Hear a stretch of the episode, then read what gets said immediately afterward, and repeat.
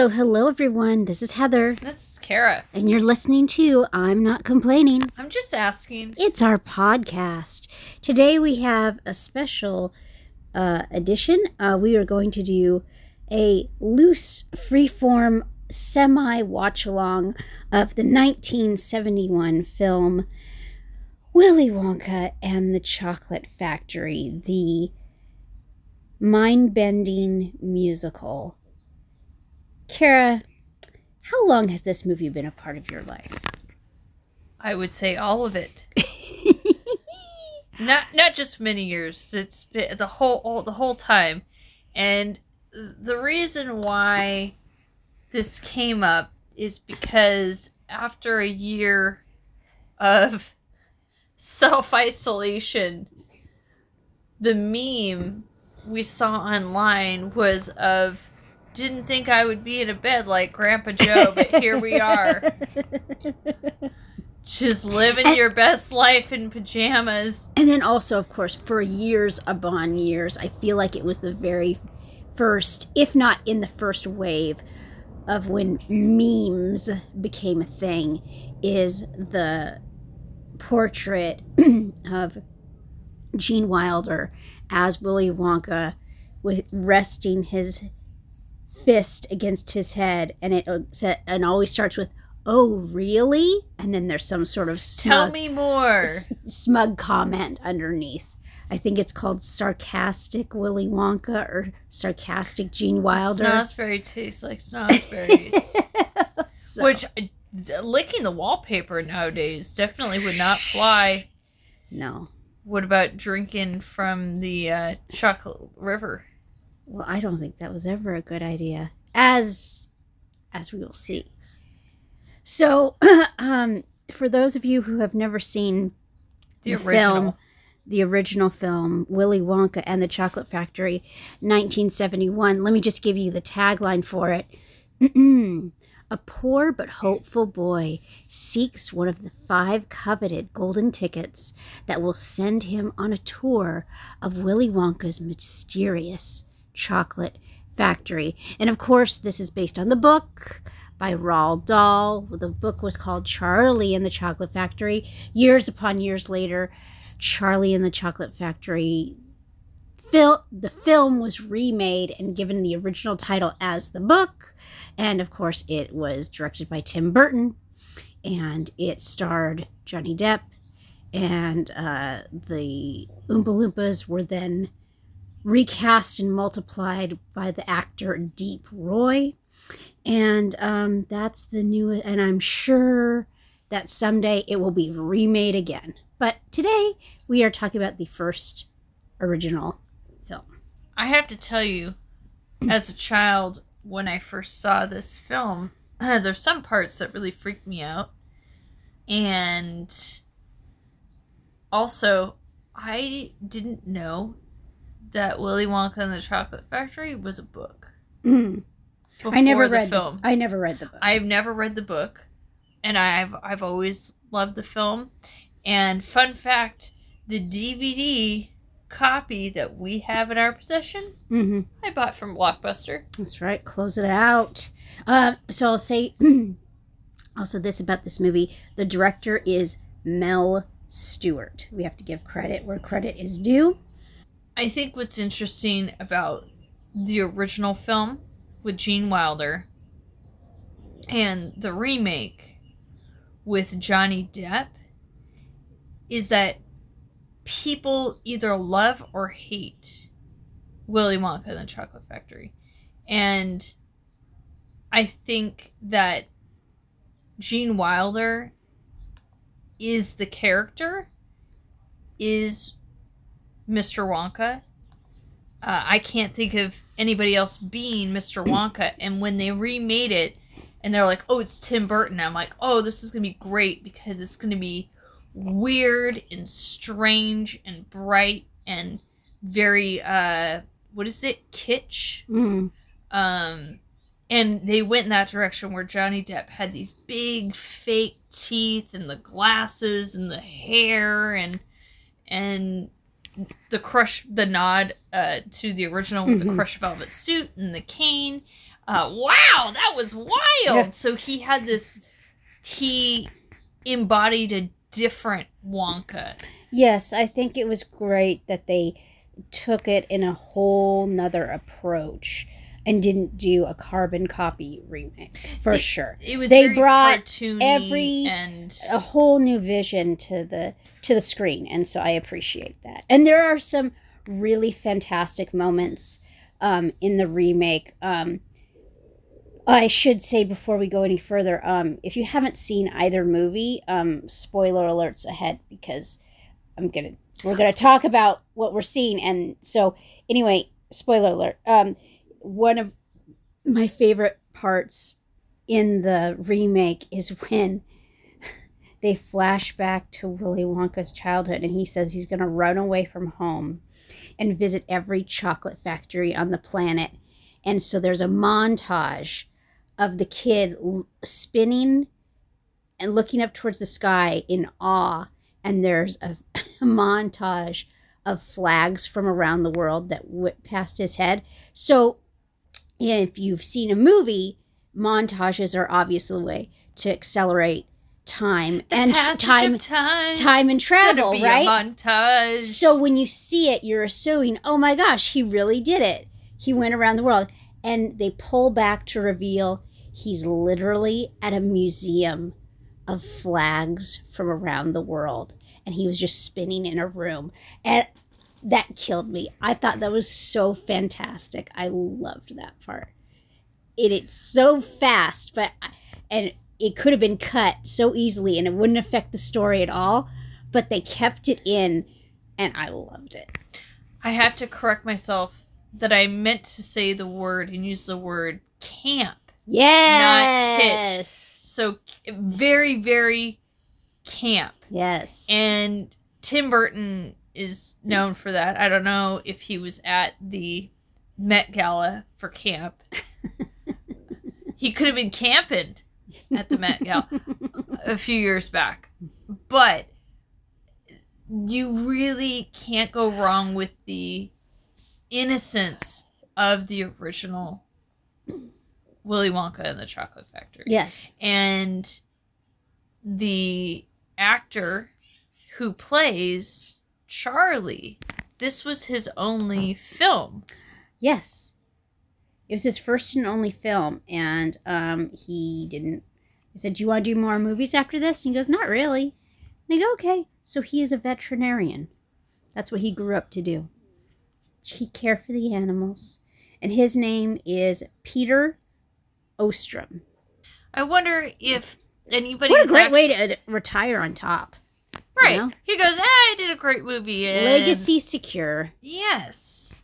And as and as we've uh, said that Gene Wilder plays Wonka, and so the whole idea behind this whole the chocolate factory they have to give it you know an heir uh who's going to inherit the factory and also what made me want to do this podcast or this episode about the chocolate factory we'll do another episode about chocolate and candy because the history channel we were flipping through the channels and there's the history of the candy that built america It was so fantastic, you guys.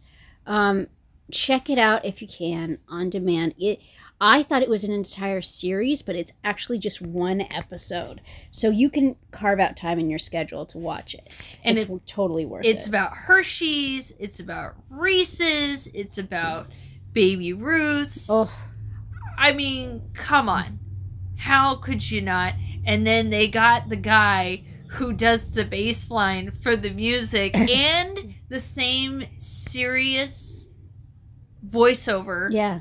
For the episodes. Mhm. And he's like, Hershey, they invest all their money in building Yeah. The voiceover guy is using a tone that's like reserved for World War II documentaries. And he's literally talking about putting peanuts in milk chocolate. And it's just so fantastic. I love the commitment. this piggybacks on the popularity of the series that the History Channel did called The Men Who Built America. And that is like a 10 part miniseries Mhm. that talks about Vanderbilt. It talks about, uh, Carnegie. yes, which is it Carnegie or is it Carnegie? I don't know. We, you know, we have scholars have debated. Yes. we, there are people in the documentary that pronounce it both ways. Anyway, back to Charlie and the Chocolate Factory. hmm Candy, candy fortunes. Heather, if there was a contest hmm and the prize was in a piece of candy, yes. before we even do a deep dive into this film, if you got the golden ticket, I I have a feeling that if you found the golden ticket in the candy, you wouldn't tell anybody, you wouldn't say anything, you would keep it literally in a lockbox or in your wallet, and then when the day came around, you would just disappear. We'd be like, "Hey, has any has anybody seen Heather?" No, maybe she went to go get her vaccine. I don't know what's up. And then we would see her outside the gates in her Sunday best with a damn hat. And I'd be like, what? Who's her plus one? Didn't need it. You would go by yourself. So offended.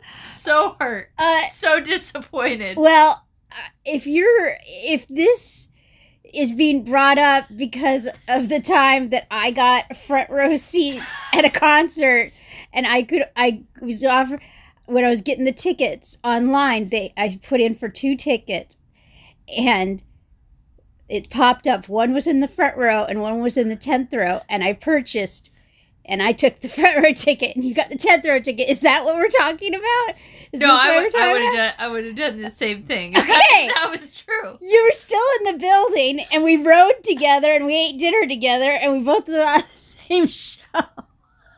Do you remember? I don't even remember. Oh, see, so you weren't, so you weren't traumatized. Good. no, it was fine. Oh That was my okay. God. But yeah, who? It was for who- Adam Lambert. That's what. Oh, In case people are on the edge of their seat, oh. we drove all the way to Orange County. To gosh, what is that? What Pacific Amphitheater, the fair at the Orange County Fairgrounds, and Adam Lambert was having his first solo tour, and it was opening night at that venue. He was there for two days, and um, I got uh, it wasn't mm, it was third. Well, we'll see. It was third row. I won't say it's front row. Third row, but it was still pretty good. I was in the Golden Circle. That was the section it was called. And um, so we drove all the way up there. We had dinner.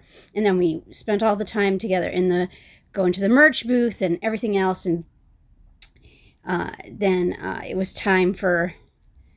And we even hung out together um, at the top of the section before going to our seats during the opening act. So we were together the whole time. And then, you know, it was time for the actual show.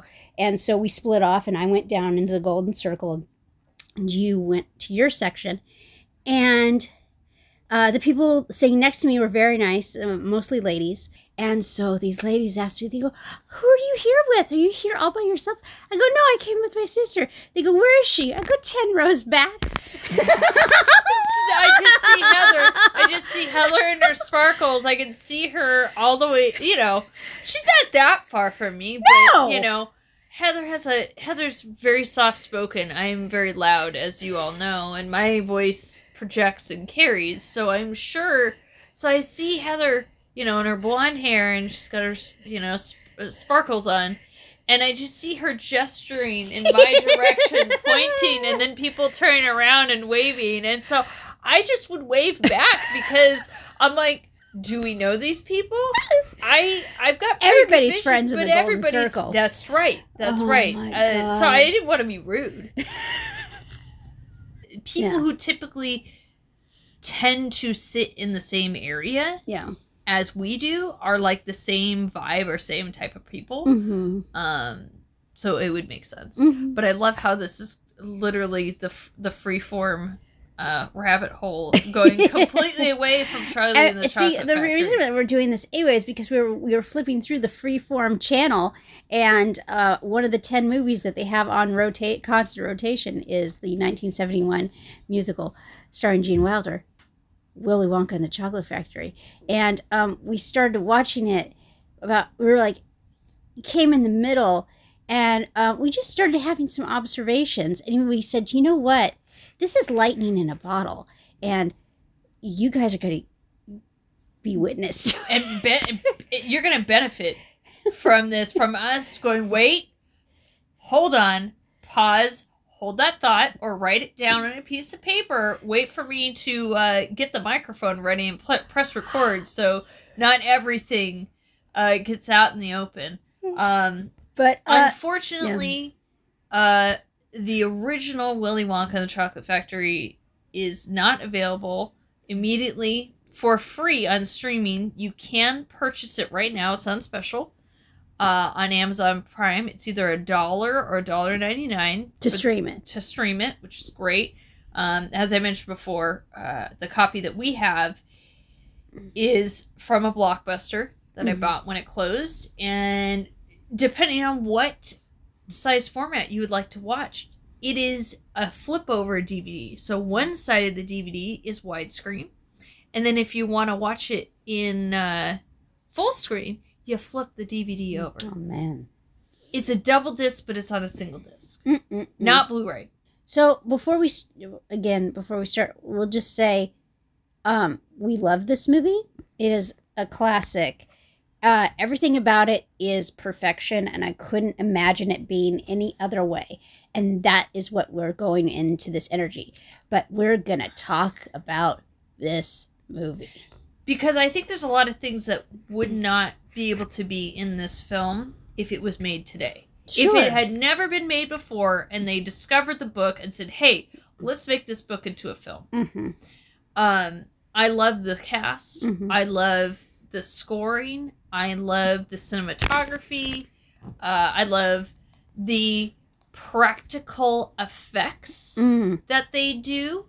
Um, and then, of course, Gene Wilder delivers some of the best one liners that, again, Heather and I use pop culture references that we use to describe our feelings all the time um, come from this film. So, with that, I think that we're ready. Yes. We're ready. Let's do it.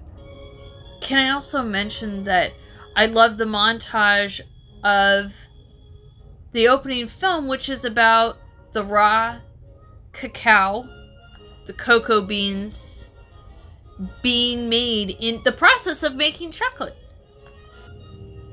It reminds me of the segment from old school Sesame Street where they went to the crayon factory and they showed how crayons were made. It's so fantastic. Now, And it looks like a Kit Kat bar is being now made, again, actually. uh, is it crayon or crayon? Don't even get you how, started. how dare you? How dare you? I think it also depends on where where you're brought up. Sure. There's a dialogue coach, Heather. Oh. Look, they're making Hershey's Kisses, but they they can't be Hershey's well, because it's Willy Wonka's chocolate factory. The Willy Wonka Candy Company in real life does make different varieties of candy. yeah. Don't they make nerds? Yes, they do, and I think they make the Laffy Taffy. So this opening sequence was- filmed, as you would suspect, as a, at an actual chocolate factory in Switzerland, and the company's name is Tobler. I wonder if they make Toblerone. I bet you they do. And Mel Stuart is the director. Yes.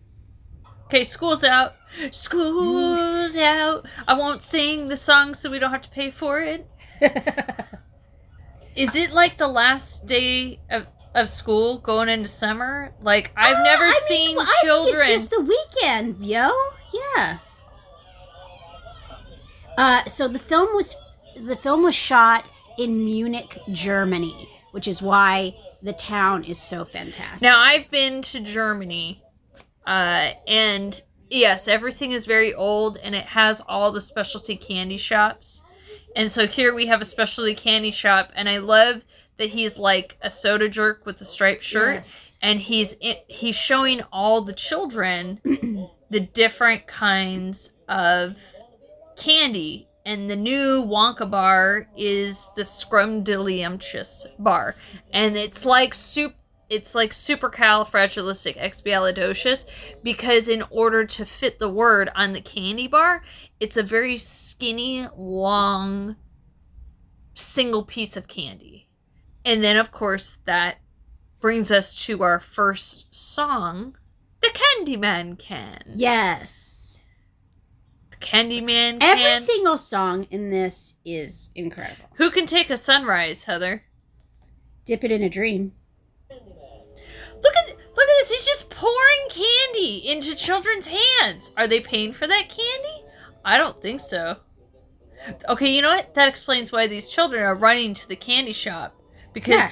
he's giving away free candy. He's literally pouring it into children's hands. So hands. almost all of the songs, if not all the songs, are written by Anthony Newley and Leslie Bricusse. Oh, the dots on the pieces of paper. Look And at that. Anthony Newley, if you didn't know, he is in the 70s film Dr. Dolittle with Rex Harrison. And he was a very big recording artist and actually was one of David Bowie's very first musical inspirations. If you listen to um, David Bowie's like first album, he's trying very hard to replicate the style of Anthony Newley. So this makes total sense of why I love the music in this film. Look at these kids just they are sucking down the sugary drinks. They are shoveling candy sugar candies, chocolate in the montage. The, look, he's letting them behind the counter. And Leslie Bricusse, the, the other part of the songwriting team, he has writ- written several of the James Bond themes. Wow. FYI. Makes the world taste good. He also wrote music for Dr. Dolittle with Rex Harrison. And Anthony Newley. There you go. 1967 is Dr. And then Dolittle. there's little Charlie Oh, in outside. the window. Oh my gosh, like a reverse pet shop. He's looking at. Ugh. Now, this kind of gives us an introduction that all these kids ran.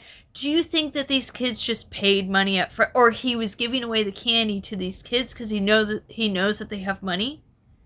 That's he's enticing them to, hey, try this, and it'll make they sure they have a, a Subway punch, Subway sandwich punch card, and he they're regulars, and so they get extras because he knows that they're good for it. that they're always going to come running every day Yeah. for the new candy. Yeah. So what you're saying is some one, some of them should have had a Ziploc bag in their pocket and put the free candy in the Ziploc and then chucked it out to Charlie. Or better yet, on their way out, they could be like, "Oh, too this." You know, would you think it would be better that the kids were like, "Oh, I'm, I, oh, this lollipop is too big. I can't finish it. Here, Charlie, you want it? Have half-eaten lollipop, half-eaten bar of chocolate. Oh gosh, I don't know. Back in the day, yeah, give me that Belgian Hey. chocolate. Go look up what penny licks are. Oh, please, no, I'm gonna. So we have Charlie looking in the window, and he does not go in for the smorgasbord of candy. And he's got his little satchel, which is empty. Cause he's picking up. He's picking up the papers. Oh, that's right. So that this is obviously, as we said, this is filmed entirely in Munich. Um, that would probably be why they needed a dialect coach, because it was filmed for America. Um, and as you could tell from the newspaper man, he had a very heavy accent. But he said, "Say hello to your Grandpa Joe for me." Uh, no, I I love the way everyone speaks in this. I'm just saying so as Charlie is on his paper route, everything fits with the the sets and the locations and the way people talk and the way they dress. It's all fantastic. So I think that this is what we would call or refer to as the evening post ah. because he it's getting darker Yes. as he is making his journey and throwing these papers and I think the the paper guy obviously is friends with Grandpa Joe. Yes. Can you deliver this? That's how. on I'll bet you that's how he got the job. Right. It's who you know. That's right. Um, so as he's making his way home, I'm assuming, and dropping off the papers, he passes by the gates of the Wonka factory, which it looks very dark and quiet. Not a lot going on. And the tone of the music changes. Nobody ever goes in. Nobody ever comes out. Says the scary man with hatchets on a handcart.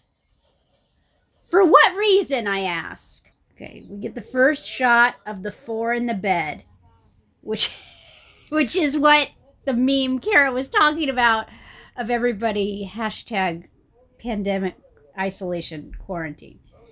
Now, am am is it my eyes? Is it the TV? Or does Grandpa Joe's nightgown have a huge stain on the front?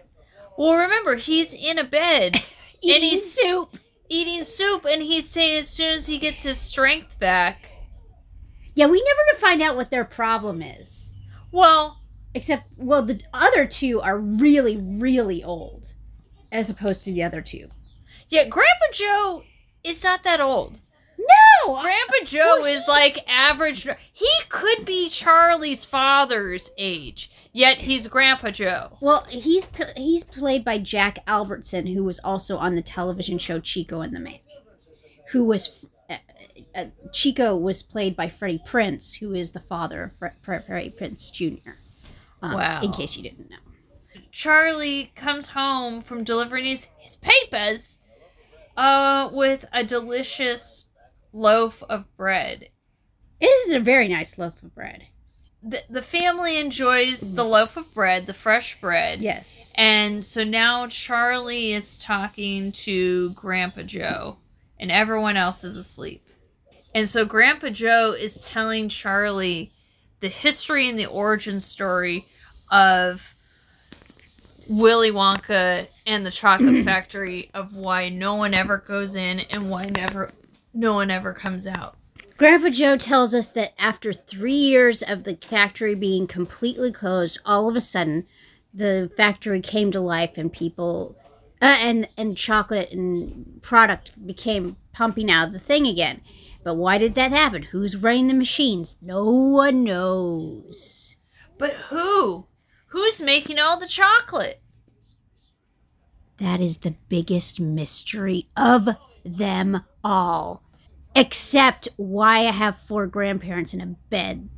That's not the bigger mystery that applies to me, but okay. so we're now fast forward flash forward to charlie being back at school he's in chemistry class and the chemistry teacher has giant glass bottles of different chemicals and stuff that he's going to pour together to make chemical reactions which i love again the practical uh special effects in this film but he starts talking about chocolate Well, his the actor's name is David Battley, and he's incredible. I, I don't like how they are not wearing protective eyewear though. Oh, class is now interrupted by a ruckus and children running outside, and apparently news has broken that Willy Wonka has hidden five golden tickets in his chocolate bars. And he's giving away all his fortune and all of his chocolate. And the teacher proceeds to say, Class dismissed. I have never in my life would this have ever happened. I mean, but then again, this is European schools, so you gotta buy Wonka, Wonka, bars. He's hidden them inside Wonka bars. You gotta buy Wonka bars to find them. Boy, that's a great ad campaign if I ever heard one. And Charlie just he's the last one out of the classroom. Because why should he rush? He's got no monies, As as has been established. yes. And now we go to the fake newsreel, which I love. he's supposed to be like a Wal- Walter Cronkite Oh, kind of oh, sure. And Grandpa Joe Appreciates the enterprise, yes. and says, you will he will sell millions of bars of chocolate because it'll create a buying frenzy to try and find which which is proven in a montage all around the Look world. at, look at there's a van outside the White House. That's fantastic. Oh, and they're at Vaughn's. Nice. So we're going to be coming back quite a bit to this uh, particular newsman because he has his big map and he has his numbers and he's putting in the pins where all the all the tickets have been found. And ticket number one In Du- Guzel, Duselheim. Is where the first ticket is, Augustus Gloop, and the reporter is in a steakhouse or some sort of restaurant, and there's antlers on the wall, and of course the cameraman puts him right in front of the antlers, so it looks like he's antlers, and I love it. and it's Augustus Gloop. That's right. And he's always Mm. hungry, and he's got his lederhosen on. his dad eats the microphone. I love it. And now we see uh, Slugworth. Slugworth makes his first appearance. he's got a scar on the side of his face. Oh, and now we go back to the four grandparents in the bed, and it's Charlie's birthday. Open the present, Charlie. Both grandmas and the mom sewed him or knitted knitted. a beautiful a red, scarf. And the one little old lady goes, I did the end with the tassels. this is so cute. And then Grandpa Joe got uh, Charlie a piece of chocolate. Which, P.S., I never noticed it before. Can you pause it for a second? I never noticed it before. This scarf that he's wearing is solid red. Every scene that we had previously seen, the grandma was knitting. The scene before this, where we saw her, she was knitting a red and white striped, very Where's Waldo um, scarf. And before that, she was knitting a scarf of a different color, neither of which are the presents she gave. So that woman is knitting, and presumably the mom is selling those on her behalf. Um, she's working from home. What is Grandpa Joe doing? The other two, I don't have a problem with because they are pretty much unconscious every time we see them, so they can slide. But uh, she's she's knitting. Heather, do they? She's selling. She's do- putting do- it up on Etsy or Poshmark, uh, Mercari, whatever, what have you. Perhaps an Next eBay door. account. Offer up. well, remember that Charlie's mom is doing laundry. Yes. In this, she's a laundry Laundress. Laundress. with the big bucket. and barrels And and her name, last pallets. name is Bucket. Charlie Bucket. I would I would make a uh, Robin Hood Men in Tights reference about ch- it's a good change. it's a good change. but going back to the scene that we're actually watching. Okay, so he's got the fabulous red scarf. I would love that scarf. Oh my gosh, it's fantastic. So they've all pooled their money together and they've bought him a a Wonka chocolate. Um But- what kind is it? It's not a Wonka bar. It's not even it's not even a Wonka bar and I, I have not seen uh, that's the only item that's the only product that is promising the chance at the Wonka Now, bar. I mean my- the golden ticket. Here's Am I my wrong? question though, Heather. There's no discernible markings on this chocolate bar that Charlie is hastily unwrapping. We have it paused right now. Do you think that they didn't get the graphics and the Wonka bar The props hadn't come in the mail yet. and they go, we got it because it looks like tissue paper. Yeah. It doesn't have. It doesn't say Wonka chocolate. Because even when we had the opening montage of the the Candy Man Mhm. pouring candy into children's hands, he showed the the what's call it. That was in a package, but you didn't see the Wonka bar, No. which was given so was it a rollout? news. Was this the rollout? It's of enti- the Wonka bar. That was the product launch of the Wonka bar. because they're saying open it charlie open it and show us if it's the ticket. So the question is is that what now there's two ways you can go. One was the graphics department and the the actual product not actually made at this point in the filming. And they're mm. like just give them a piece of candy and mm. block out what it's on.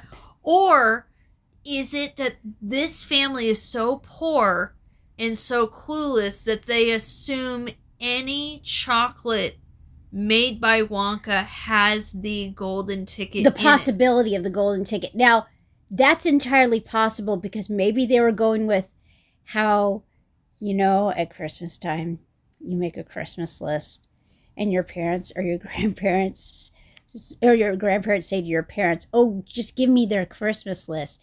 And you give it to them and they get like the generic brand of something or something completely not even close and the people at the toy store or whatever are so overwhelmed with all the other people that are demanding exactly what the correct trendy thing is and when a person comes in that's clueless like they're not to effing know the difference. I'm just to shove the thing that's not selling in their face because i can get triple the price of what the actual thing is because people are so desperate. That's entirely possible. Was there their intention when they made this film i don't think so. I don't think so but i am viewing it that way. Like like a tickle someone goes in um and on the list it's supposed to be a tickle me elmo and they don't remember exactly what it is and they, they say to the salesperson yeah it's a it's a sesame street character and it's a doll. They go oh yeah grover here you go. Okay great this will be perfect. Yeah oh yeah that'll be perfect. Get the hell out So So he has a candy that has zero point none, none point none chance. but he's Of getting the golden so ticket. excited about opening That's another wrinkle. Charlie knows exactly what candy has the goal has the potential for the golden ticket, right? show it on the news Right? of of the people buying the bars and buying the That's boxes the only, literally the only thing anybody's buying. So is Charlie clue. So he he no, doesn't go in the candy shop. So does he not know what it looks like? Or is it that he's being so nice that he's putting on a literal show for them and acting excited when he already knows damn well the moment it was put in his hand, this is a effing disaster. Okay, so and he plays the game, shows I got it, and turns around and he goes, I That's what I just say. Is it an F? faces." Is it an fu? I wanted to see your faces Yeah. when I. When, uh, And he's holding it, and it looks like a moon pie. it absolutely looks like a moon pie. It does. It's absolutely a moon pie. It has to be. So he's And- so sweet. He he breaks it off into little pieces and wants everyone to have an equal share. But everyone says no, it's yours. and now we have people in a factory Yes. ju- just unwrapping bars. And Well, it's look- Veruca Salt, um, and the family is the salt factory, and they have a nut factory. So they already have the but employees. look at all this. But it's just such a waste. That and I think that's the point to show just the waste that they're just unwrapping. Oh, it's not in there, and they toss it aside and it's, toss it it's very reminiscent of way back when when McDonald's had the kids meal with the Beanie Babies. Oh my gosh. The entire flipping factory has been on the job. And this actor that plays the dad is fantastic. He was in the Hard Day, uh, excuse me, Help Beatles movie as the assistant. And look at the signs on the walls believe- of the factory. I believe I believe his, his character name was Algernon, I think. and so he says you get five times your salary bonus if you're the one that finds the ticket. That's and all great. the women cheer Yeah. because it says willing hands make happy hearts. There you go. Wow. I think that it looks like a sweatshop to me. Salts peanuts. There you go. And then Veruca starts to just go off the rails being a brat and saying that you don't love me if you don't find the chocolate bar and I'm never or excuse me, the golden ticket and I'm never gonna talk to you again. And then now we have a girl who's found it and she's waving in the air and everybody's tossing the chocolate and hooray cheers Floor supervisor takes her upstairs, and it's Slugworth in a trench coat. the man on the street heather Yes. This is a symbol of the sign of the times and it shows just straight garbage left over in wrappers and things just thrown into the street by people looking for the Wonka golden ticket. And I'm like, yeah. I feel like this is everybody looking for toilet paper during lockdown. Well, I feel it's the cleanup after. Oh gosh, I love the signs in in the stores. No Wonka bars. Don't even ask. In several different languages, I love it. I Every I, hour on the hour, if bars if there- are delivered by armored vehicle, Heck and it's yes. dropped off by Pan Am. That's right. the guy with the supercomputer. I love him. He looks like the guy from the Monkees. He does, but it's not him. You're thinking of Peter Tork. And now we have a su- supercomputer with an algorithm. That's gonna Telling tell us us- where it is. I won't tell. That would be cheating. The robot says. If the computer will tell him, he will sh- gladly share the grand prize.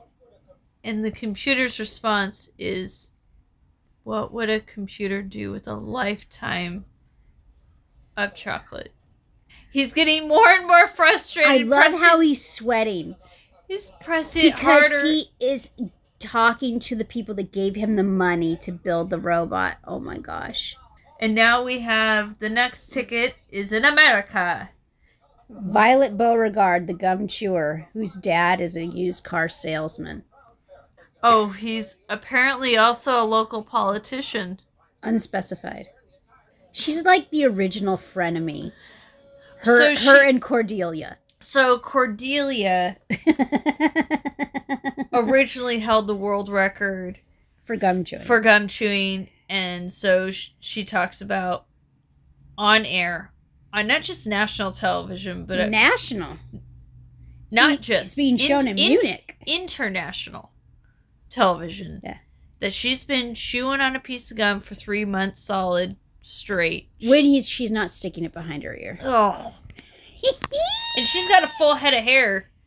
You know, Uh, ugh. we all know that feeling when that gum loses its flavor and elasticity. Now, do we want to talk about how you kind of like gum and I don't like gum? Because she does say I'm an avid gum chewer, but I had to switch to chocolate Yes. bars. I've never been a fan of gum. I love gum. Gum is delicious. I love all flavors. I like all different types.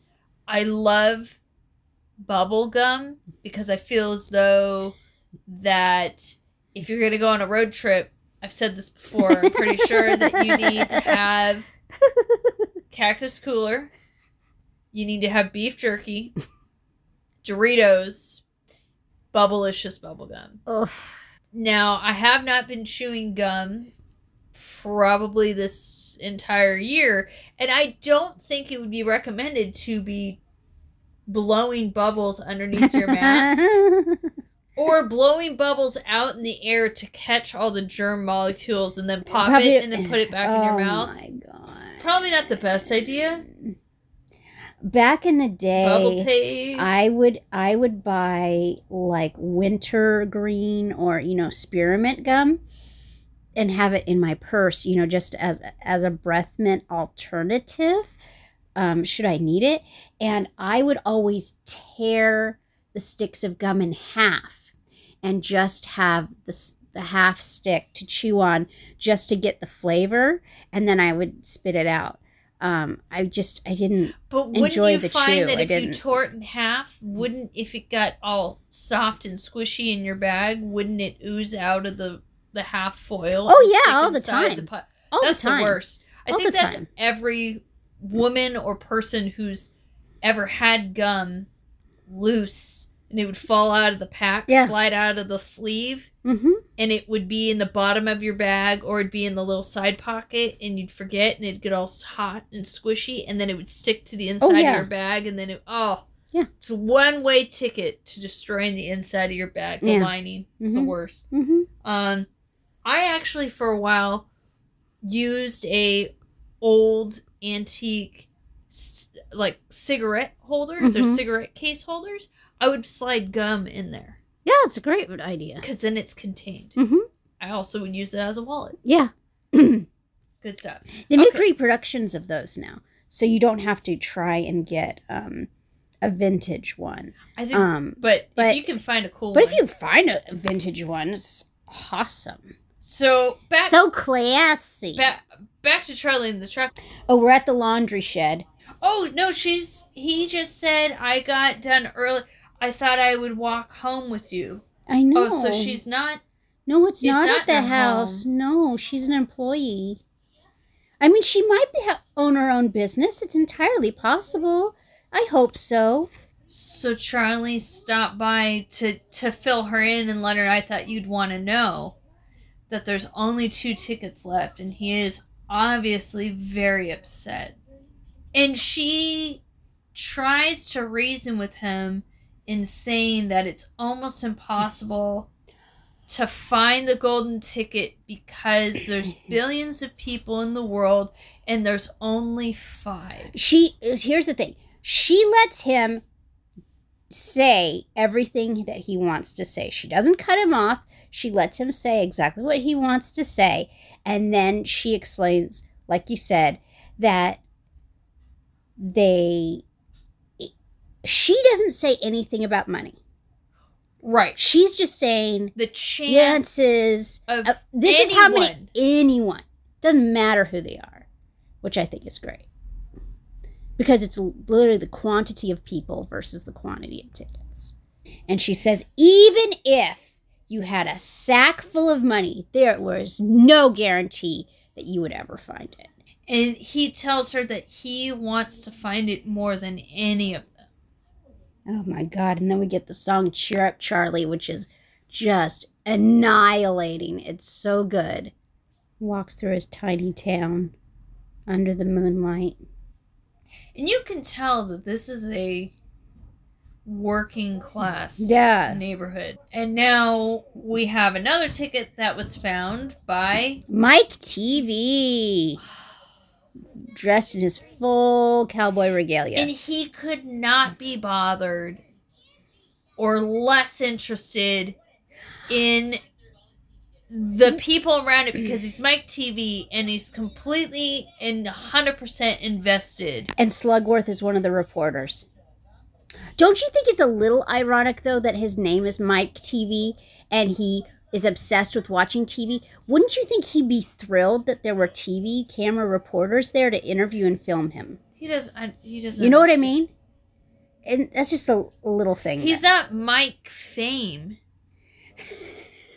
I love the comic relief given for the evening report for, for this is, you know, you know, prime time television. tel- news. television news that everybody would tune into nationally and inter- internationally that he goes even though the, all the tickets have been found Well, there's, there's one left. there's more There's one the- uh, left. sorry, the tickets that have been found.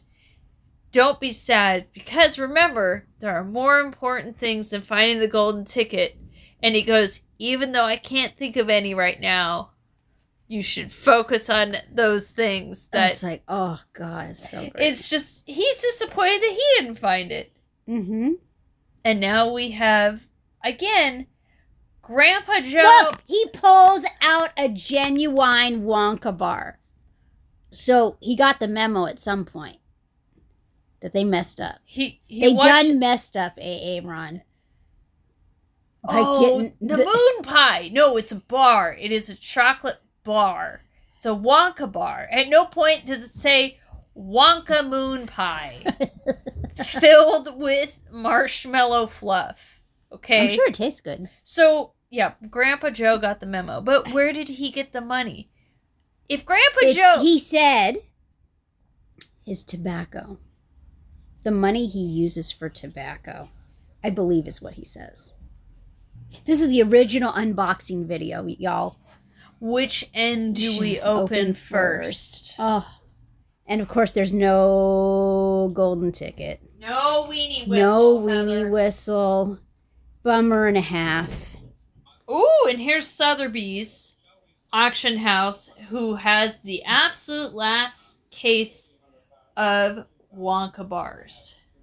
that the queen shows up to bid. I love it. Do you, I would think she would phone it in. Well, we don't see her on. camera. Right. And now we have Oh, this dramatic actress. What did, what do they want? so her husband And- has been kidnapped, and they have just called to tell the ransom request, and they are requesting. Her case of Wonka bars. And her response is, How long will they give me to think it over? Paraguay, South America is where the last Wonka ticket was found. The multi-millionaire from South. I, I I think the photograph they use of the multi-millionaire is actually William Randolph Hearst Oh boy. as a joke. If you've ever seen Citizen Kane, you know why people do not like Hearst. I do enjoy Hearst Castle though. Oh my gosh! Can't wait to go so back. Amazing. And then Did you know I looked it I looked it up a little while ago, the Hearst Castle website, because I was actually looking to see if they had merch because I was interested. I'd buy a mug, And um a I- dish. I actually got sidetracked and actually didn't make it to the merchandise shop because I went down the rabbit hole of the different tours that they offer. And they have a Christmas tour, and it's called, I believe the title of the tour is called uh, Christmas at Twilight. Come on. It's a full day, y'all. Don't don't think you're just gonna walk in and out of there. Uh, there, It's- it's a it's at the top of a lot hill. A lot of grounds. Top, top of the hill. Anyway, So it's televised that the last ticket has been found. yes, And Charlie is supposedly asleep. yeah. And they're like, Charlie will be so disappointed. And they said, Don't wake him up. He'll find out in the morning. And it cuts to him crying. Oh gosh. Back at school, everybody's depressed as hell. And I appreciate the teacher so much saying, Everybody's so sad. And I think that this is like, Hey, look, uh, I was so busy looking for Wonka bars that I didn't really lesson plan and I didn't write your test. So he makes an announcement while all the children are very working very quietly at their desks, which uh, you know this is way before cell phones and things like Yeah. that. Kids aren't passing notes, and he says, "I've decided that we're gonna change our Friday schedule To Monday. to Mondays, which means that our exams we typically take on Fridays, you will now take on Monday, which I, as a student, would be like, hell yeah, that means I got the whole weekend to study and get everything done that I didn't do this whole time. Great. But since today is Tuesday, it doesn't matter in the slightest. I love it. Oh, and we're gonna go over percentages. I'm not kidding you. To this day, this whole segment that he explains percentages is what I have used to explain to my volleyball players how statistics work. Ten percent. And he and being an excellent teacher, he makes it relevant of kids things that understand. Now they do this in an episode of The Office with Kevin, who's an accountant Pies. talks about pies. Now, if you eat, oh, how Oh, many pies? Oh, well, I have no more pies. But then this is bad teaching, where he says, "How many Wonka bars did you open, Charlie?" And he says two. Okay, two hundred. He goes, no, not two hundred. Two. And he goes two. How can you? Um, how could you possibly think that you could find a Wonka bar by opening two chocolate bars? I mean, like you said, Heather, and Charlie's mom, that you could have bags and bags of money. You Right. could be Scrooge McDuck. Yeah. And dive into your vault Mm-hmm. of money.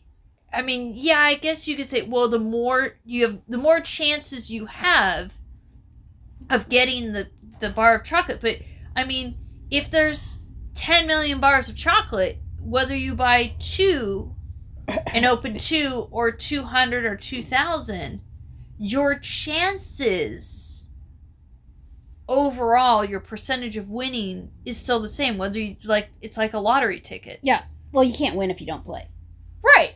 At least Charlie played. Well, technically, Once, he said- one and a half. technically, got he that technically when he said that I opened pie. two, he only opened one Yeah, because it was only one Wonka bar. Correct. And holy hell, we are finding a glittering coin in the gutter. you gutter. know what? His head was down Because he was, sad. depressed. But look what he found: money in the gutter. I would, I would stick my hand in there. That was like leaves Yeah, it wasn't bad. It wasn't like a diaper or something. No. what are we gonna do with that money? And now we. what are we gonna do with the, the, money? The music It's picks up again. and it is the original song that we heard the Candyman came. Yes. And here we are in the candy shop. No one's there because there's no more craziness. So he said, I would like a bar of chocolate, please. And he talks about all the different.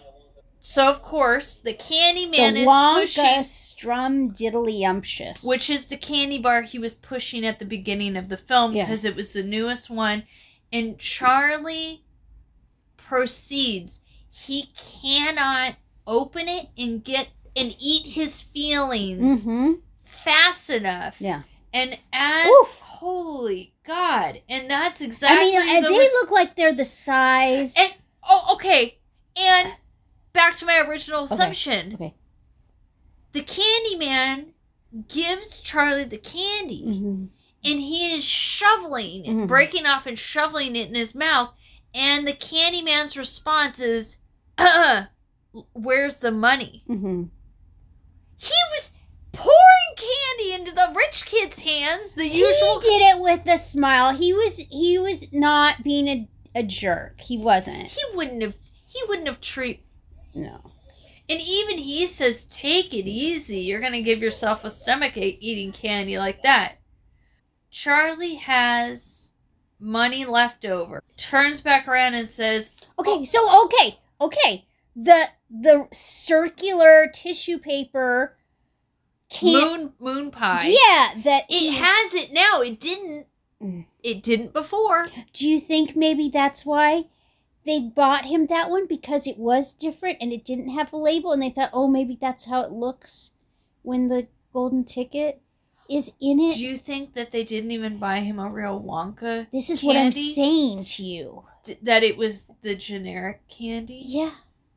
Oh, That's even. That's God. even worse. Like the Aid The money- or something. like money is so precious and you still didn't buy the right thing. Oh, Oh, okay, so anyway, so I'm gonna buy something for my grandpa Joe. Can I have a Wonka bar? And now there's Wonka bars of course there's Wonka bars stacked up on stacked on stacked. because nobody wants them now. Oh, The way the Candyman. This is what I've always thought. okay. The way the Candyman responds to Charlie on this on the turnaround and says, "I'm gonna buy it for my grandpa Joe."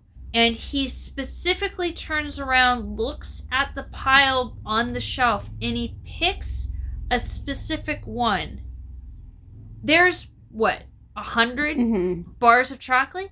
He turns around and picks a specific one hmm out of the pile and l- while he's putting the money away watches charlie walk out the door So there's a hubbub at the newsstand.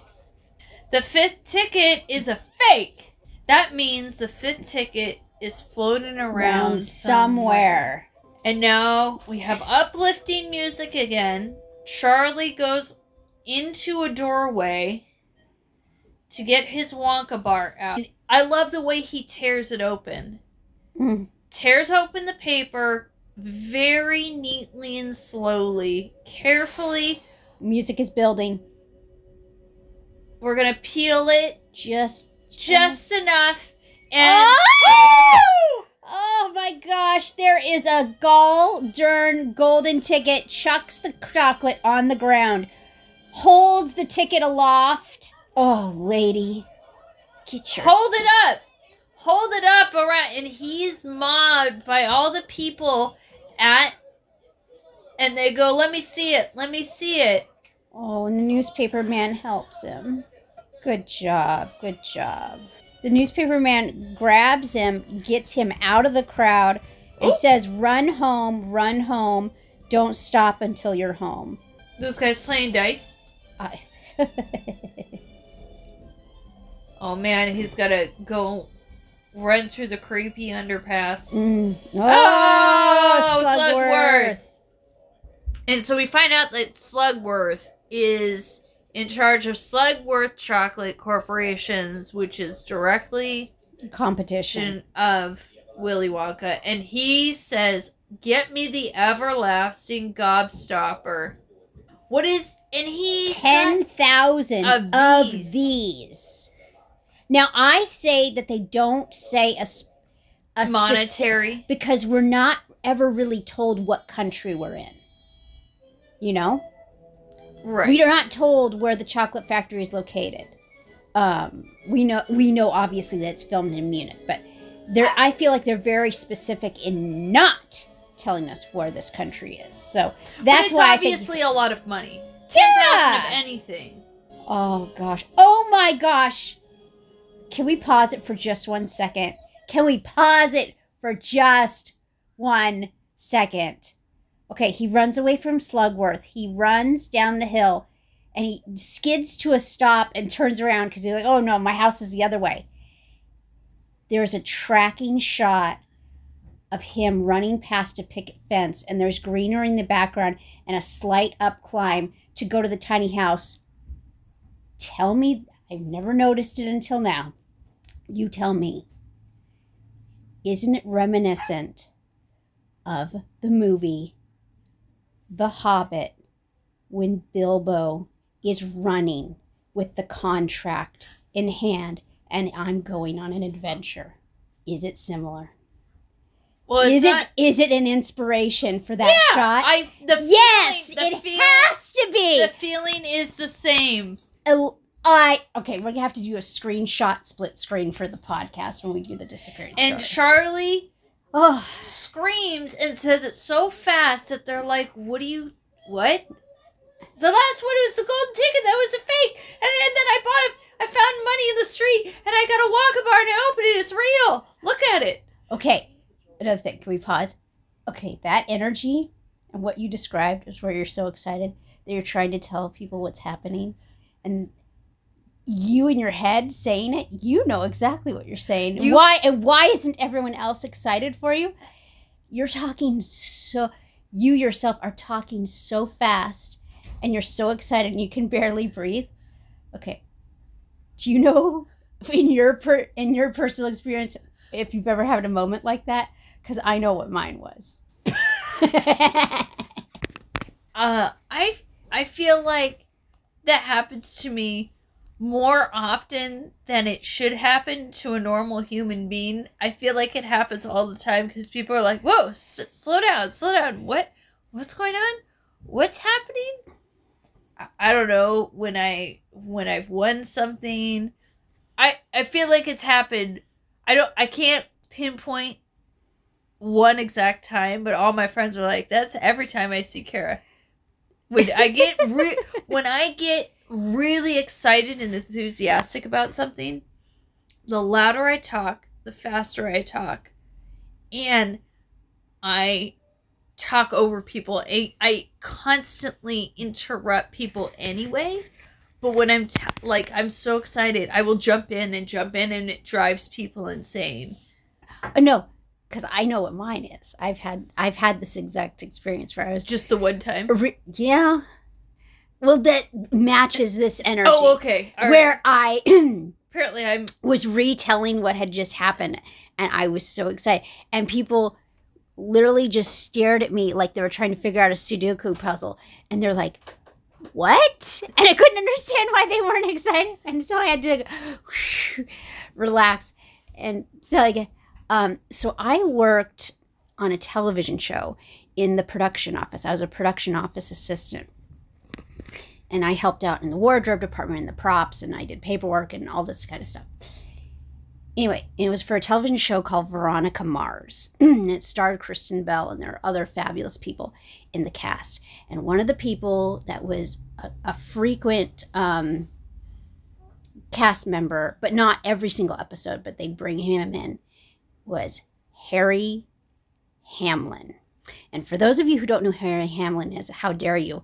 But his biggest things that he's known for is for the television show LA Law and also for the film Clash of the Titans. And at that time, at the time of the television show Veronica Mars, I was building a collection that I still have of metal lunchboxes um, from all over time. I had in my collection a vintage Clash of the Titans lunchbox. And on the front panel is Harry Hamlin in a, in a toga with the robotic owl. And so I, I had been working on the show for a, a while. And I said to my boss, I explained to him, you know, my collection.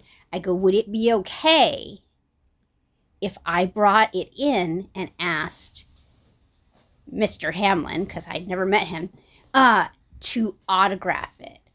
I actually didn't. I said, I said, could I give it to you, my boss, and you go and talk to him and you do it? He goes, no. He goes, first off, that's a great idea, absolutely, but I'm not going to do it. You're going to do it. And I go, okay. I'd never met him, and so they, so it was so funny. So I brought it in, and um, it was one of the episodes that he was on on the lot in his dressing room and they go um, okay um, we actually need you to bring him some wardrobe and um, bring your lunchbox and a sharpie. And i go okay. And i'd never met him. And honestly i've never seen the movie clash of the titans. It's not very good, but okay. i think it's a huge landmark film because of all the different types of technology that was used in it. So it's a landmark film in its own right. Anyways so I had all the stuff and I knocked on the door and um, his door was actually open anyway. So anyway, um, so I go, oh hey, um, excuse me, um, wardrobe has um your costume for you. He goes, okay, cool. He was looking yeah, he had his script and he was making notes, and I go, um, and I don't know if you're busy right now, and he goes, no, it's fine. What's up? And I go, I I explain, you know, I I, I had the lunchbox, and he he goes. He goes, Oh my God. He goes, Do you know that the company, when it was made, they sent me one of the prototypes? He goes, I still have it in my kitchen. And I go, I go, he goes, Do you want me to sign it for you? And I go, Yes, thank you. And so he signed it for me. I still have it in my room. And um, he, he signed it to me and, uh, you know, did his signature. It was just so nice, nicest person. And so I had my little lunchbox and I left him and I went up to the production office and everybody in the production office was waiting for me. Oh, to see whether or not he would sign Yes, it? which Oh. they knew he would because he's so nice. And um, they go, and I was like, and so I started telling them what happened, and literally like that, they were just staring at me, and they go, What? "What?" I was like, "Oh my god!" It was so embarrassing. Heather fangirled out. I did. Now, I've so said- nice. I've said this before, and I will say it again. Whenever I know that I'm going to be meeting someone important or someone famous, I have to stay say in my head, depending on who it is, over and over again. Don't be weird. Don't be weird. Don't be weird. Don't be weird. Don't be weird. I would have been so weird. I would have just run in and I just would have held up the lunchbox and the sharpie and go, eh? Can you can you like could you like sign this and and I uh, uh I it would just be total word word salad. Anyway, if Harry Hamlin or Lisa Rinna are listening, uh, Lisa Rinna also uh, was on the show. Uh, and she played his wife on the show, and um, the nicest people. So thank you, uh, Harry Hamlin, for signing my lunchbox. I still have it, and I love it. Thank you. I've got a golden ticket. Anyway, anyway, back to back to the movie that we're to- yeah, podcasting that- about. that uh, he's handed it to Grandpa Joe Yes. and all the grandparents, and they're looking at it. For verification. And Grandpa Joe reads the ticket. And Might as well put a blue Twitter check mark verified next to it because it is legit. You can bring one member of your family and no one else. Your wildest dreams await you. And Charlie says, Grandpa Joe, I wish that you could go. And Grandpa Joe instantly Mm-hmm. this this guy, this guy who hasn't had the strength to get up out of bed, to work, to do anything for who probably years. Mm. Well, the way he's years. acting, yeah. he is now going to go to the chocolate factory. Now, I guess is he but like you know what? This is my last hurrah in life. I I mean, I can see that they've established the relationship between Charlie and his grandpa that it's Do you think it's like one of those invitations that you thought was going to be declined, but it would be not nice who not else to would give he have it? taken his mother? But Yeah. his mother works She's working. his mother's working 18 hours a That's day true. She can't seven days a week Yeah, cleaning other people's laundry that's true. i don't think she has it so who would i i think this is his only option because it has to be a family member That's true. so i think he i think the By original default, i think the original thought is like you like i'm gonna have to go by myself like i do everything by myself yeah. Okay, we have the fantastic song I've, got, a golden ticket, which is sung by Grandpa. Grandpa is singing, I've got a golden ticket. I've got a golden ticket. Um, excuse me, sir. You have nothing. You, sir, are a plus one.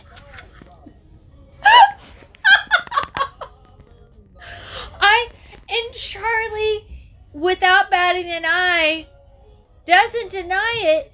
He instantly goes and gets Grandpa Joe's Shoes. shoes, the hat, the the his coat, everything. That he's like, all right, Grandpa, we're gonna get you in. Sh-. I'm gonna tell you right now, from being in the hospital, and Heather, I'm sure you can relate as well. When you've been hospitalized in a hospital bed for I don't know more than a day, you i- things are atrophied.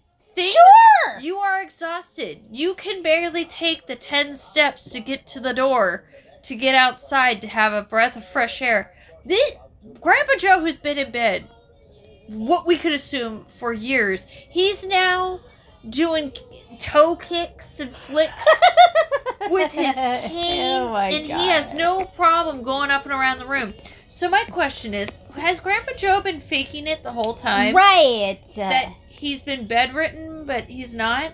I mean, let's he would have. He would put a blazer on over a nightgown. Let's do that. He's also. He's not just dancing.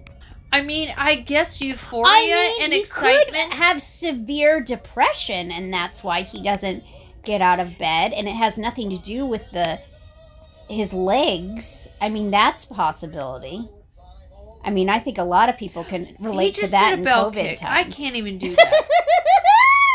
I'm. And now Charlie and his Oh, grandpa are gosh. now in a choreographed dance number, spinning. Have they been working on their moves at night? Well, maybe they, they've been waiting for their for their chance at vaudeville. Oh gosh. Holy crumpets. it says you gotta be at the gates the 1st of October. That's tomorrow. Get your stuff together, kids. So then Charlie tells Grandpa Joe, What do we do about Slugworth? Uh-huh. And so I appreciate that Charlie tells Grandpa. Saw like, something and said something. He did. Yeah. And I now- love that there's drink and food vendors milling through the crowd. They're like, I see It's a crowd, big- I'm gonna make a, dollar. Big deal. Remember, the gates have not been open for years. Yeah. No one ever goes in and no, No one, one ever comes, comes out. out. So if you lived in this tiny town, Yeah, this would be the event to go to. I agree. So now we have all five winners. and Augustus, of course, Powdered donut. is nonstop eating. Charlie does have his very bright his his birthday present, Yes. his red scarf. Grandpa Joe looks great. He does. For someone who, I mean, I guess if you don't wear clothes that often, you have one suit, it's probably not that worn. That's true. And if it's been like in a box, a cedar chest, it probably doesn't need to be pressed. Gene Wilder's great introduction. There we go. The first look that we get is Gene Wilder has a cane. He's walking with a severe limp, but he is Dressed to the dressed nines. very, very well. And everybody's looking at, like, what is wrong? Like, oh, this must be why he doesn't come out Right. because he's having difficulty walking. The long walk down the red carpet. And it's just him. Yes. And as he slowly approaches the gate, I I do appreciate that no one is pushing, No. no one is shoving. You can hear a pin drop because Hmm. everybody's like, "What what's going on?" And then right as soon as he gets to the gate, his cane gets stuck in the cobblestone. He goes, "Oh no, I don't have it!" And he does a somersault forward, and every cheers, hooray! And that it was an act. into a spring up. Oh my gosh. Just magic. Absolute magic. And I love how he calls the people forward. There's no velvet. Oh, there's a velvet rope. But nobody tries to jump the line. Nobody tries to get in front of these people. And so then he welcomes every couple and says, This is going to be such an exciting day. I hope it is for you too. And I appreciate that he asks for the the couples or the the, the pairings Mhm. to present their golden ticket on their way in because again no ticket no no access I love they that Wonka takes the ticket. You don't get to keep it. I'd be like, I'd like to keep it as a souvenir. it's probably gold heather Well, of course it's gold. It's a golden ticket. no but i mean it's probably gold and he's so nice that even though he can already he's already sizing up Yeah. each child and looking at who they've brought Woo woo! And I love how the security instantly closes and locks the Yeah. gate behind Charlie and Grandpa Joe. Great, good, on we go. Mm-hmm. And into the factory they go. And can I just say that the band that's playing outside is just like the band, the brass band that plays at the groundhog. Oh, Punxsutawney Phil. Well, it would make sense if it's a polka band. They're filming in Germany. And the coat hangers are actual hands. I bet you someone on Etsy makes those hand ho- coat hangers. Oh, absolutely. So now there's a contract on Oof. the wall that's like a wallpaper, and the most important stuff is up front, and then the type gets smaller and smaller and smaller and Again. smaller. The fine, again, the fine print. Yep, the very, very bottom. Again, I bet you there is an art installation that you can purchase of that giant contract. I don't sign anything without my lawyer, and neither does my kid. If you don't sign, then you don't go in. Them's the rules. And so he knows that all the children are, don't you dare stop me. I would assume that all the children are signing that they would be the le- these are all the legal guardians t- to be the witnesses Yep. to make it legally binding. Yep. Because don't only the children sign? As far as I see. And Grandpa Joe, do you have any problems? And he goes, sign away, Charlie. go ahead and sign your life away because what do you what do you got to lose? Yeah. And I agree a hundred percent because they literally have nothing. Right. They live in a shack, and four grandparents live in a bed. Live in a shack. Go And- into the shrinking room. And the rhyme he does when he's unlocking. Oh, Oh boy. BC before COVID, when you were in a crowded elevator, I and tell you know, and I, the, and you know what? A whole bunch of strangers from different parts of the world being in a small, tiny room. Somebody, oh, somebody's somebody's touching me. Oh my gosh. Are you sure? Are you sure that's the way we came in? Oh, oh, Oh, here we go, Fun house. I've had enough already. We're getting out. We're leaving. You just got here. You have to go forward to go back. Now, Oh, and the, and this the, this sets uh, up in the narrow hallway. the the crazy mind of what Willy Wonka who he is is the word games, the mind games, the the force perspectives. Oh, here we go with the double talk. We're gonna go and enter the nerve center of the Dream Factory. Rock, Rachmaninoff. because it's a musical lock. Here we enter with the iconic song. Here we go. You love it. You know it. You can't live without it. It's pure imagination. Now, Heather, wouldn't this be the greatest family group costume for Halloween? Oh man, it would be fantastic. I've wanted to do a Willy Wonka costume for a long time. I actually, quite a while ago, found a full length velvet purple paisley trench coat, which I have worn in the past, but I've never been able to uh, piece together the top hat and the The bow the tie. bow tie and the ruffle shirt and everything. But But it's not a ruffle shirt. It's, No, it's a- it's a, it's a- floral You're right. It's a paisley vest, floral paisley vest. with a white shirt, yeah, and a green bow uh, tie. But well, it's a it is a bow tie, but I I'm sure there's a specific name for it. Just like It's how a there's like a Windsor knot. and yeah, it's a, tie. very Victorian, romantic era, pale green bow tie.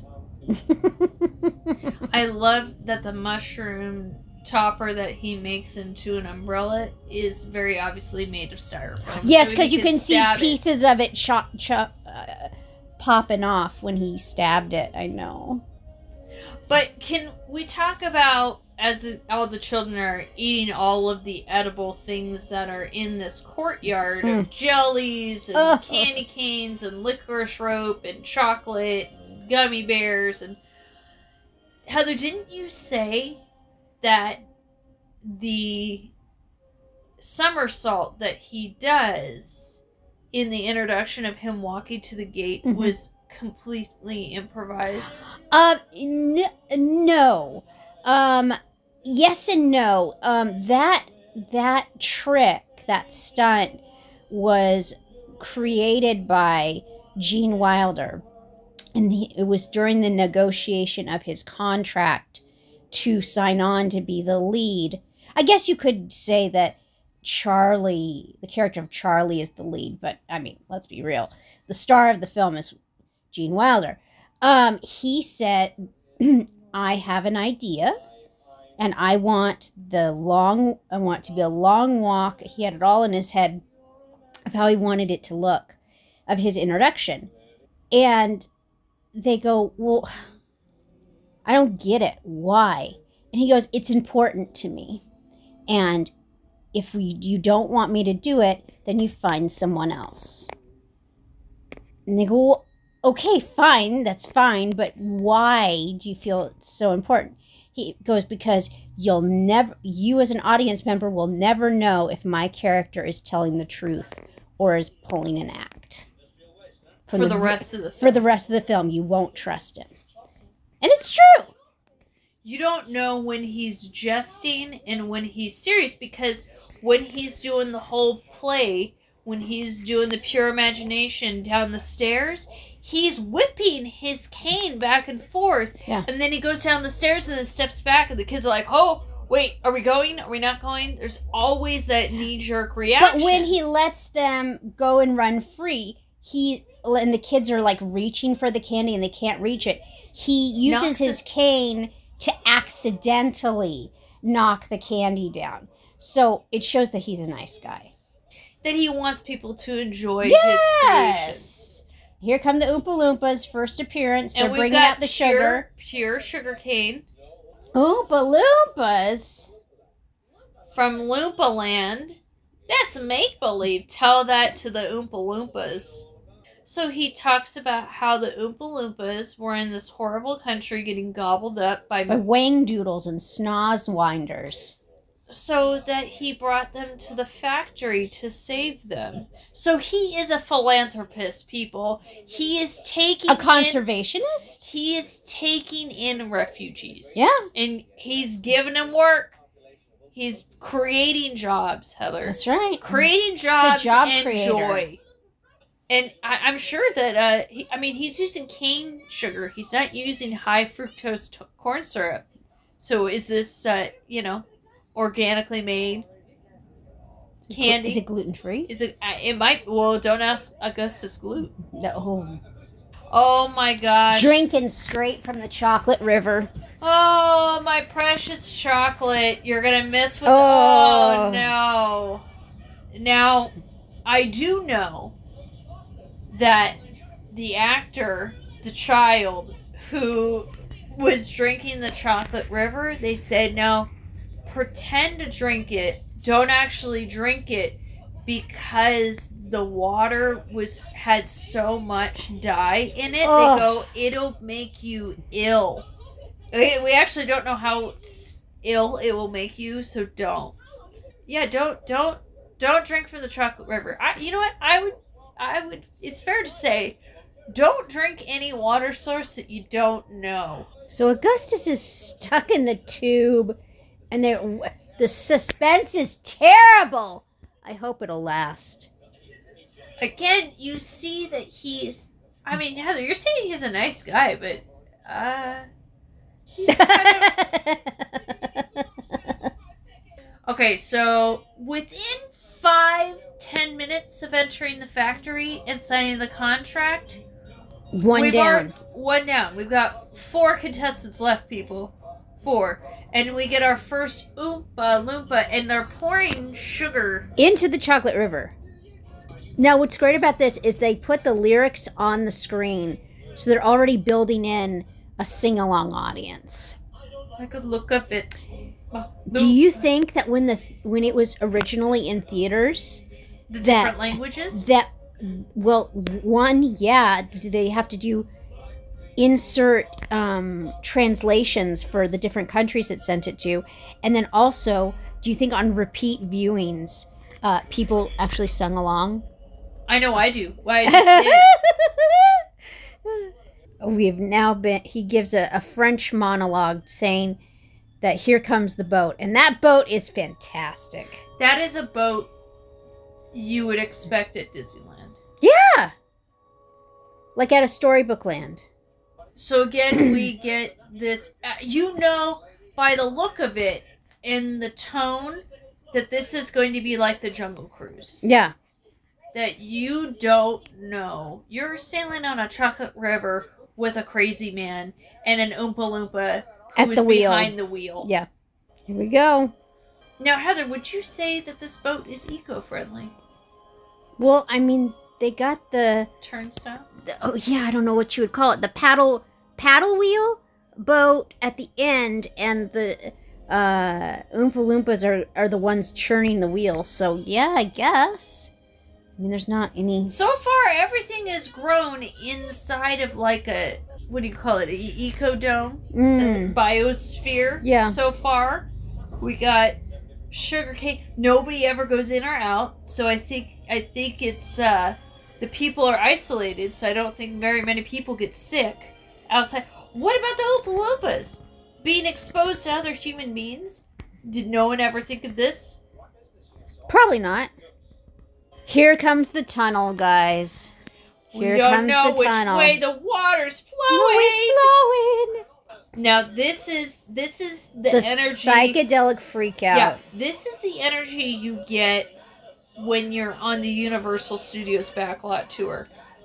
Char- Charlie and Grandpa Joe are loving every second of it, whereas everybody else Is freaking out. is and rightly so because they show very disturb i mean on a scale of 1 to 10 but i mean disturbing images of snakes and bugs and animals and just it was like what the hell is going on is, With him, is- it, there's a hurricane a blowing. I, did did Wonka accidentally drop some acid before they got on the boat? accidentally I think that's how he comes up with his best ideas. yeah So my question is, because neither of us have ever seen, have ever read the book, yeah is this in the book? Does that rhyme for him to just literally lose his mind and then he says, stop the boat "Stop the boat," and then the lights come on and they're at a dock.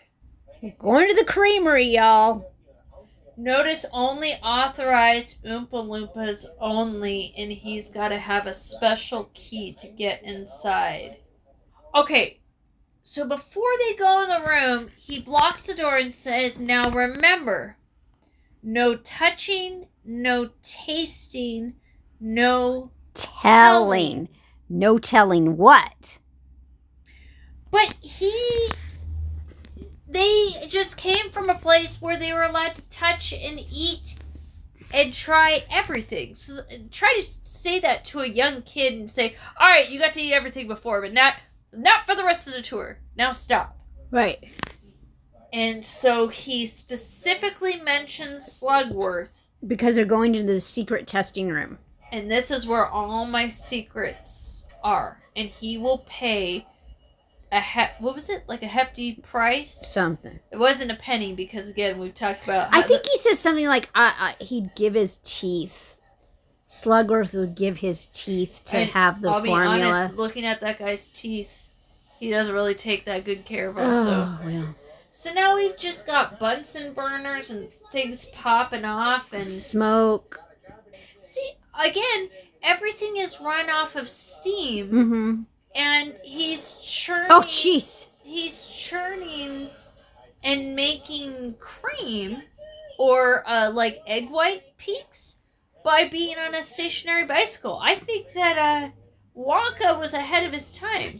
Peloton should have come out with that bike to make homemade ice cream during the quarantine. You get Miss- your you get your exercise in, and then when you're done, you have the corn. You have the you have the ice cream. I love that he adds cleats to a concoction and he goes, What is that for? And he says, It needs more of a kick.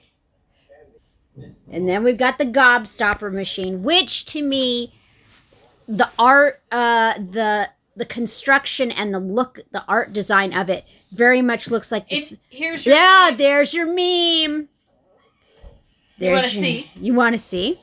Uh, the gobstopper machine very much looks like the Star Off Star Machine from Dr. Seuss, the Starbelly Sneetches. To So me, What's what's the call it? What's the who's it? It's also the machine from the Lorax, also. When they're taking the truffula Oh. trees and they're You're tr- making yeah. the socks and Yeah. the stuff. In the best, Gene Wilder, when he listens to the girls that are in the group, he goes, Oh, I'm sorry, I didn't catch that. You have to speak a little, open your mouth a little wider when you speak. And then also we got Veruca, who does her nicks like, oh, promise. Mm. And she crosses her fingers like a horrible person. And everyone gets one, and one only. And then now we have our making a full course. meal in one piece of gum. And of course, we're we're he Wonka's reading the room. So so far we know that the little uh well not so little uh chubby boy he drank all the chocolate Mhm. and now we have the young lady who Violet who loves chew gum and of course now we're in a room where the piece of gum is going to last forever and now we have the side effects and she's describing what it tastes like. No stop stop her. And so she goes through the different courses of the food tells us what it, and and blueberry pie and so now she's turning into a blueberry and violet you're turning violet. She's blowing up like a balloon. it happens every time. They all become blueberries. And he goes you knew this was gonna happen? Oh and then the little the little the little flute that he plays to to call the oompa loompas. Uh he's got to squeeze before she explodes. So obviously, uh, when she was normal size, they just hit her with a blue light on the set. But now that she's in a completely rounded, inflated costume, they actually put blue makeup on the actor's face. and they're rolling her And they're literally rolling this person. I hope they all did it in one take because you get so dizzy. Shall we roll on? Roll Loud. out. Oh Oh, you gotta lick the wallpaper. go ahead Go ahead. Go, Go ahead. ahead. Just stick your tongue on this wall in an unfamiliar place that you've never the been to. strawberries taste like strawberries and he has had just about enough of that what is it veruca Yes. veruca salt oh the bubble room man Fizzy lifting drinks. so he says we'd have ch- it's way too powerful. We'd have children floating and flying all over the place. So grandpa joe goes let's try some. What's the worst that could happen? And then of course they lift up into the air. I mean, they are pumping that bubble bubble machine Well, hard. it's in the middle it- of the room Oh, it's fantastic. a I love giant- it. it's a giant bubble I love, and you know those are real bubbles. You know. I i'm love sure It. grandpa joe is like man my feet are tired Well, yeah, he's that's that- floating in the air now Oh, And of course, they're getting Go- higher go- and higher. There's uh, nothing to grab onto, and they're going towards the mm. fan. They start freaking out and they start belching. And of course, to just- expel the gas. Yes. Right. So they burp all the way down. And they say, let's catch up to the group. And now we have. The ah, geese, Geese? with the golden eggs. So you do you think this is a nod to like Cadbury, like Cadbury eggs? Well, but Cadbury always had a bunny that quacked like a duck. But aren't they chocolate eggs? Cadbury, yeah, and But they're they in a, and they're in a gold foil. But they don't say what the eggs are filled with. Aren't they chocolate? He says chocolate, right? Doesn't Yeah, so they're chocolate eggs. I, So yeah. there's the the eggovator. the egg decator indicator? Even Charlie is over this girl, and he goes, "Okay, uh, oh, you want you want a golden goose? Yes." And now we have a song about what is it? Give it to me now. Don't care how I want it now. And so the dad's like, okay, how much you want? They're not for sale. And then I'm going to throw a tantrum. So I'm going to disrupt the work, the the wrapping. I want the world. I want the whole world. I'm gonna lock it away in my pocket. It's my, My bar of of chocolate. Give it to me uh, now. I want Don't today. care how oh, I, want, it now. And then look at she's now she's kicking stuff. She's knocking Oh, the boxes. The amount of time it's an effort it's going to take. And you know what? All of those were san those were all sanitary before. And of course, I do you think that she's wearing a little red dress like a little orphan Annie? Because it's kind of got the same No. do do do do do do do. I I haven't watched Annie in quite a long time, No. but and she gets on the in indicator egg egg Egg decator indicator? and whether or not it's a good egg or a bad egg. And while she's hitting her note, oh, it's a bad egg. Oh, and down the chute you go. And I like the the The, echo. dr- the echo all the way down. Very Looney Tunes. Very Looney Tunes. The all- garbage chute. to the furnace. I love the dad because he's like, there's no possible way that he could be telling the truth. That he's basically just murdered my child in front of me. and of course, he goes after her. And he goes, Well, it the furnaces switch every other day, so their chances are pretty good. So again, it always goes back to chance and luck. You, you got a good sporting chance. But, Lou, but, and again, and if you were wise, you would listen to me. Here comes the uh, Right. text on screen. Cat, shame. Exactly who's to blame?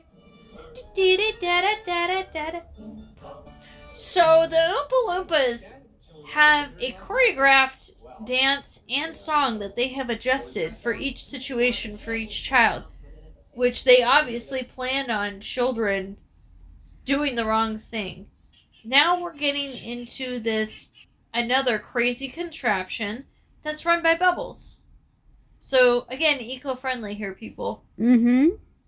Oh my goodness. Uh, and everybody's covered in foam, and it's It's a mess. it, and then they go through a squeegee. What did we go through? Wonka wash spelled backwards. You know, can't we just walk? If God had wanted us to walk, he wouldn't have allowed us to invent roller skates. Yeah. Embroider that on a pillow, why don't you? And so now we have the little kid who's named All about TV. And so he decides to explain how everything works instead of allowing Wonka to do it. Again, here's the excitement. I more know more than you do. Yeah. And so we're going to shrink the size and transport the chocolate bar to the TV, reconstructing all the particles in the television. How can you grab it? It's a picture. Oh, well, here it is. I tried it. It's perfect. And of course, Mr. Mike TV wants to know what about people? And yes, I'm I'm sure I could. Well, I'm pretty sure. And so, look, I'm going to be the first one transported. Please stop. Make him stop. Don't do it. Uh, so now he's being transported through the air, being reassembled from a million tiny little pieces, and he is super tiny on TV. Look at me. I'm in television. Wow. Am I coming in clear? Oh, thank God he's unharmed. You call that unharmed? it's interesting to note that you talked about earlier about how he was uninterested when people when the cameras were there to film look at me mom i'm a tv star See, That's what I'm saying. And no one's gonna hear about this. She puts him in her handbag and goes what what do we do? And she hands we're gonna put him in the taffy machine and stretch him out. And no i won't hold you responsible for what happens. Here we come to one of the other most iconic scenes in the entire film where we go into Willy Wonka's office, personal, private office, where everything is cut in half. But before we actually go into the office, everybody's grabbing their coats and hats. Well, not everybody. it's literally the only three people left are Willy Wonka, Grandpa Joe, and Charlie. Because he is the last child, yeah, Wonka goes, okay, uh, goes down his list He's of things looking- to do. And he's looking at telegrams, phone messages that he And needs to Charlie return. goes, well, what about the other children? What's going to happen to them? He tells Charlie not to worry, that when they leave, they'll be restored to their normal, terrible selves. They'll be a little wiser for the wear. Oh yes. This whole day has been wasted.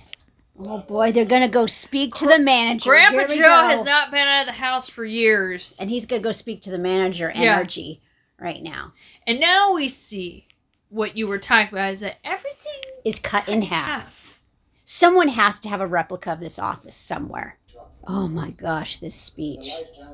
When does he get the lifetime supply of chocolate? He doesn't. He broke the, The rules. rules. What rules? We didn't see any rules, did we? And of course, this is in the very, very, very, very fine print because even when he talks about the contract that you yourself signed, he here's a copy right here, and he takes out a magnifying glass and he's having to read it. And the energy, and the et cetera, et cetera, et cetera. I, the undersigned, et cetera, et cetera. You stole fizzy lifting drinks. You bumped into the ceiling that now has to be washed, and, cleaned. and sterilized. and the ultimate mic drop by Willy Wonka is so you get Nothing. you lose. Good day, sir. And yet, Grandpa persists. Even though he he knew that they did something wrong, but Yeah. how dare you crush a little boy's hopes Dreams and dreams? and smash them into pieces. and I said, "Good day, sir." hmm and they take him out and he tells charlie Grandpa tells Charlie, that you, we're going to give mr slugworth exactly what he asked for the And- everlasting gobstopper, and we're gonna get the money. And Charlie says, "Nay." Because he knows that he stole the fizzy lifting Yeah. drink and so he goes that's fine i get nothing and so he just says mr wonka and he leaves the gobstopper on wonka's desk Mr. Wilkinson. Pleasure. Thumbs up. He works for me. I had to see, I had to test the children, and you passed the test and you won. And Grandpa Joe is very confused. So much time and so little to do. Strike that. Reverse it. Let's get in the glass elevator. You mean the Wonkavator? Yeah. Elevator can only go up and down, but a Wonkavator can go up and down and slantways and sideways and up Front ways and back ways and any ways you can imagine. I've And I've- pressed all the buttons, all of them. And you press a button and, it, and zing, it takes you off to anywhere in the factory. And there's only one button that I haven't pressed yet. Of course, it's the red button. And he's like, "Go ahead, Charlie, press the button." So of course they press it, and what's happening? I don't know. I've never pressed it before. And then he goes, "All right," and he's looking at the speed, and he goes, "Ah, if we don't speed up, we'll never get through." Through what? The ceiling. And Charlie's like, "Oh my god." Here it comes. And then blasts through the glass. Do you think the shattering of the glass ceiling is him rising up through the classes? Oh my god. Is that is that too deep? No. What a great town. And so, God, we can see our house from here. Gene Wilder's not that old, but yet he tells Charlie that I'm so glad that you like it and you think it's the most wonderful place in the world because I'm giving it to you. But here's the thing. He's obviously Charlie's too young to take over. That's the point. He's going to be an intern. Uh, he's going to be learning, and when he comes of age, he'll hand it He's over. going to be on the board of trustees. That's right. Do you think Grandpa's going to be on the board? Oof, I'm sure he'll insist. But he goes, What about my family? and he goes, "I want you to bring them all." Best line at the end of the movie ever. Wait, wait, wait. Don't forget what happened when the man suddenly got everything that he ever wanted. What? He lived happily ever after, of course. It's just like, oh my god! Who says money can't buy you happiness? I would I would dare to say he has a well chocolated machine instead of well What? instead of What? well instead of a well oiled machine oh, okay. that he has everything so finely tuned Yeah. that it runs itself and he's got a crew of peop factory workers that live in the factory and so they're turning out chocolate 24/7 Yeah. and they're living off the grid. Yeah. So, you know, if you're a good person and you choose to do the right thing, even if you might mess up Right. and have a couple bumps in the road along the way, you can have a good life. And maybe in, eh, go on a tour of a chocolate factory and you might end up owning the place. You never know. That's why if you sign up for the Wonder Bread bread factory tour, you just never know what might happen. Have you ever taken the tortilla tour at Disneyland California Adventure? Don't you get a tortilla? You do. See? You do. See? Have you ever gone to the sourdough bread factory in San Francisco? No. Delicious. I wish I could say I've been to a chocolate factory. I have not. Mm. But all the times that I've seen people make candy in videos online, like sugar candy, candy canes, old timey candies, like when Mike Rowe went to make the caramel Oh and make gosh. the candies. He did a terrible job, but he tried his hardest and he made a huge mess. But you know what? The candies were still delicious. Even if they don't look perfect, they still taste good. It's true. And so, again, guys, if you That's just the way the cookie crumbles. Right. if you haven't heard about the History Channel, the candy that made America, there's also the food that made America. It's fantastic. I, I I highly recommend it. You'll it is entertaining. You could have it playing on in the background. Uh, you know, while you're playing on your phone. Who knows? But Oh, if you're playing Candy Crush. you could play Candyland. There's also a Candyland show on the Food Network uh, with Kristin Chenoweth. And, you know, maybe self isolation or staying at home, maybe you ventured into the making your own candy. We never got that bored or that desperate. We just, uh, you know, add to cart and drop off and put it in my hand. Charlie and Chocolate Factory, it's a classic. I love it. I love the original. Makes you laugh. It makes you cry. I cried at the end when they get in the elevator because I know it's coming. And I think it's the most wonderful ending to a film. And Gene Wilder is great. Grandpa Joe, even though he's a little bit annoying, he still gets to live in the chocolate factory. And then little Charlie, as Heather mentioned, that was his one and only film. And I think that's what even makes it more perfect. Yeah. Is that he was Charlie. Yes. And everybody who was in it was great. Uh, it, it makes me want to go eat some chocolate right now. Well, on that note, I think we're going to say goodbye. Thank you, everyone, so much for uh, watching along with us, and I hope you enjoyed. And be sure to tune in next time for I'm Not Complaining. I'm just asking for you to invite either Heather and I as the plus one when you when you've got a golden ticket. I'm not going to be Grandpa Grandpa Joe and say I because You've got the golden the ticket, and I'm just asking for you to invite us.